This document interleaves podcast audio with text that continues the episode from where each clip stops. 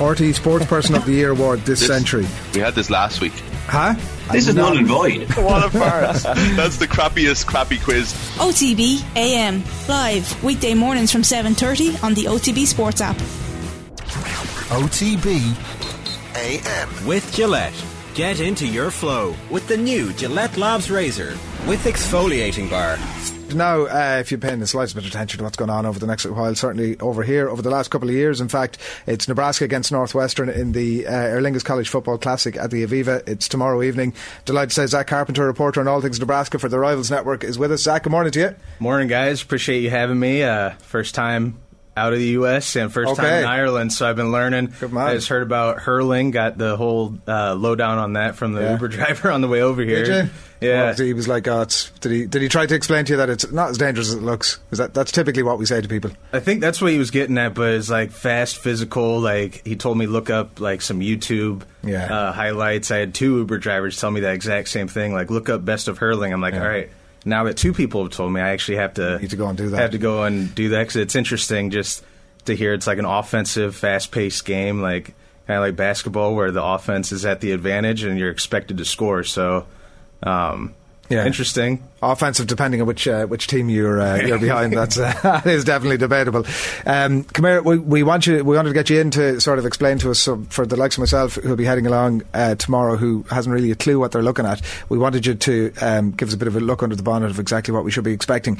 And from an Irish point of view, we love an underdog. So who should we be behind? Uh, Northwestern then, but it's interesting because uh, so I cover Nebraska uh, from that from there, and in the last four years, Nebraska just to sort of like give a quick background in the '90s, they won three national championships. They were like a powerhouse, right up there with like Miami and Notre Dame uh, in the '90s, and then they had a couple one bad coaching hire, and then like you know how things kind of roll.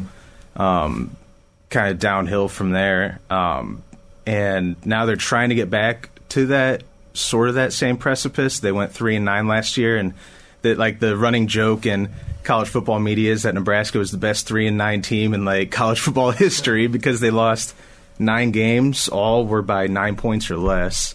Eight of them were won by one were by one possession or less. So. Um, they're like ranked in the top 25 of the college football analytics, even though they went three and nine. So it's not as if they're just like this this power or whatever, but um, they are the favorite on on Saturday. They're 13 and a half point favorites, um, and so if you're if you're looking for an underdog, I go with the the purple team, the Wildcats. Okay, and okay. I mean they uh, maybe they endear themselves to. To Ireland a little bit. They're wearing um, on their helmets. Uh, they have an N logo, and they're like uh, they um, did an alternate color where like the Irish flag colors, which actually looks pretty slick if you check it out. On Well, we're, their, we're uh, suckers for that sort of stuff, so that's that's that's us signed up straight away. I don't So know, everyone's a that's- that's Northwestern fan news. now in Ireland. So Talk to us about um, the the just reading up about, about the game and the nuances of it. And the Nebraska offensive coordinator who just wants to pass, and the Northwestern defensive coordinator who has built his reputation at the Browns and the 49ers trying to stop the passing game. So uh, it seems from everything I've read that that seems to be the pivotal uh, winning and losing of this game. Who comes out on top of that? Uh, on top of that, I think um, from Nebraska's point of view, offensively, um, they have pretty much a new offense at every position group, new quarterback, new running backs, um, at least at the core, new receivers.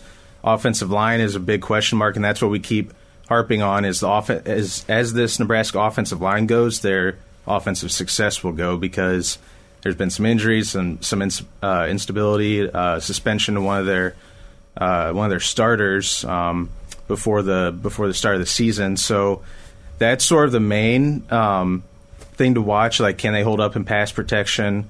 And um, some of some of the offensive coordinators plays. I mean, he's a genius as far as designing like schemes to get guys open and running crossing routes and rub routes uh, are what they they're called. But um, that's kind of why I, I see this as being a low scoring game. Really? Um, just because I was just explaining this uh, earlier today. Nebraska has new offensive coordinator, completely new offensive staff, along with all their new um, personnel player wise. They have new offensive coordinator, new offensive line coach, new receivers coach, and a new running backs coach. So the only assistant still intact is the tight ends coach, who's one of the best tight ends coach, coaches in America. But Um, all those new faces. It's week zero is what they call it. It's the first game of the year. The defense is always ahead of the offense traditionally. Throw in an overseas trip to Ireland from the middle of uh, the U.S. all the way to Ireland. So have all these different things coalescing on offense from an X's and O's football standpoint, and then um, add all those other extenuating factors. So that's why I'm kind of looking like it could be a defensive game. So maybe that would play in Northwestern's favor. But Nebraska also has one of the better de- had one of the better defenses in in college football last year. So just another interesting little uh, factor all rolled into one uh, one game to start off the season. H- how, like, I mean, you talk about being 13.5 favourites. I assume that there is an element of guesswork that goes into that favourites tag this early in the season, that you're week zero, and obviously with college sports there's going to be a huge turnover every single season. Is that the case where basically in week zero you've got more chance of an upset happening uh, when it comes to uh, flying in the face of predictions than any other week? Well, and especially with this one because of, like I said, the travel. I mean, both teams had to do it. So, um, but Northwestern was at a little bit more of a disadvantage because they got here a day late.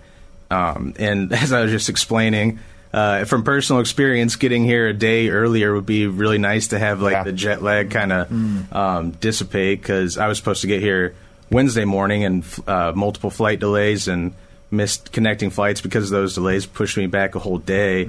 So now I'm like kind of um, flying by the seat of my pants a little bit, and I'm like, all right, that does make a difference, even though you're not like necessarily wouldn't think of that, or you might roll your eyes like, oh, it's just it's just one day. But Northwestern's at a slight disadvantage of that. But to get back to your question, yeah, um, when when the odds makers make those lines, like it's unbelievable the process, the analytical process that goes into it.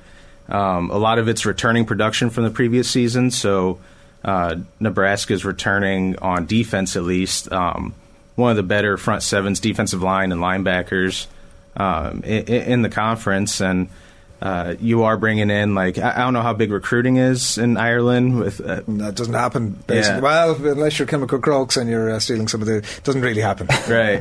and, and and then on the flip side, Northwestern's kind of one of those cyclical programs. Like two years ago, they were um, in the Big Ten, the conference championship game, and had one of their better seasons in the last decade. And then last year, I think they were two and ten. I want to say some uh, somewhere along those lines. So it's like Northwestern's a very hard uh, school to recruit to and get um, top tier talent. So they have to develop them over the course of two, three, four years. So every like seems like every third, fourth year they'll have pretty standout team, but um, that kind of all goes into it traditional. But you're you're right, uh, kind of on the right path there. If there's a little bit of guesswork just because it is so early, and it's like what what do we know? We don't know what we don't know.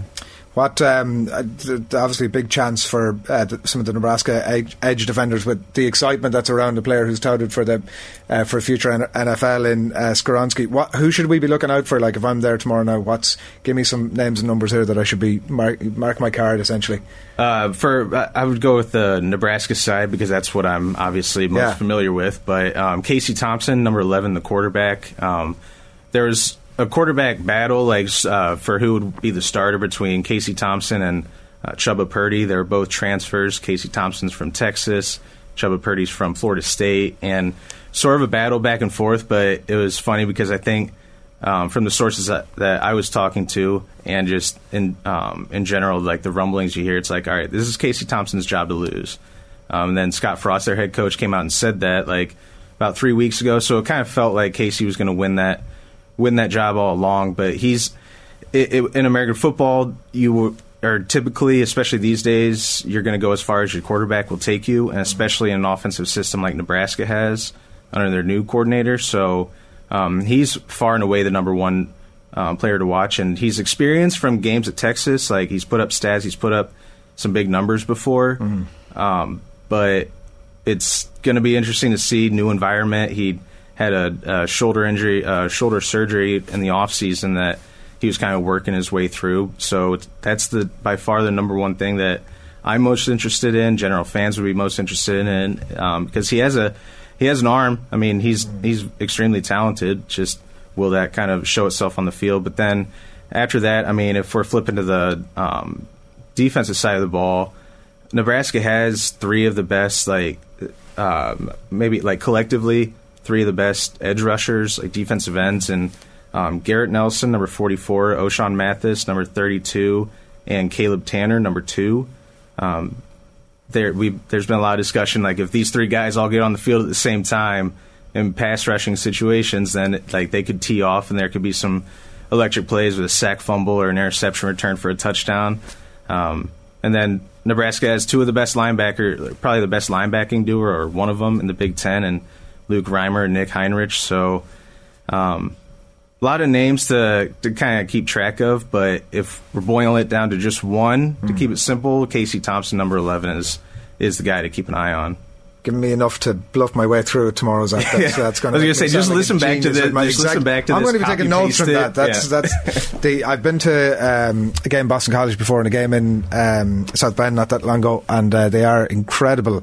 Uh, occasions that we, as an Irish audience, um, really struggle to get our heads around the, the, the scale of it. But they are they're huge. It's obviously a monster sport in the US, and they are huge spectacles apart from anything else, aren't they? Oh yeah, college football. It's interesting, especially in the South. Like uh, if you're going to Alabama, Louisiana, or, or Mississippi, um, it's like a completely new. It's like a completely different world. Like LSU, it's in Louisiana, Louisiana State. Um, it's like if you go down there, I think like the town population like almost doubles in size on a game day just because of how many people kind of flock. It's like um, it's an event. And I was just actually saying that in the in the Uber over here to to my driver. It's like college football and like just sports in general are are an event, and it's like a completely different culture um, for college football. I was kind of curious because I've been talking about this a little bit um, about American football in Ireland. I mean, do you guys?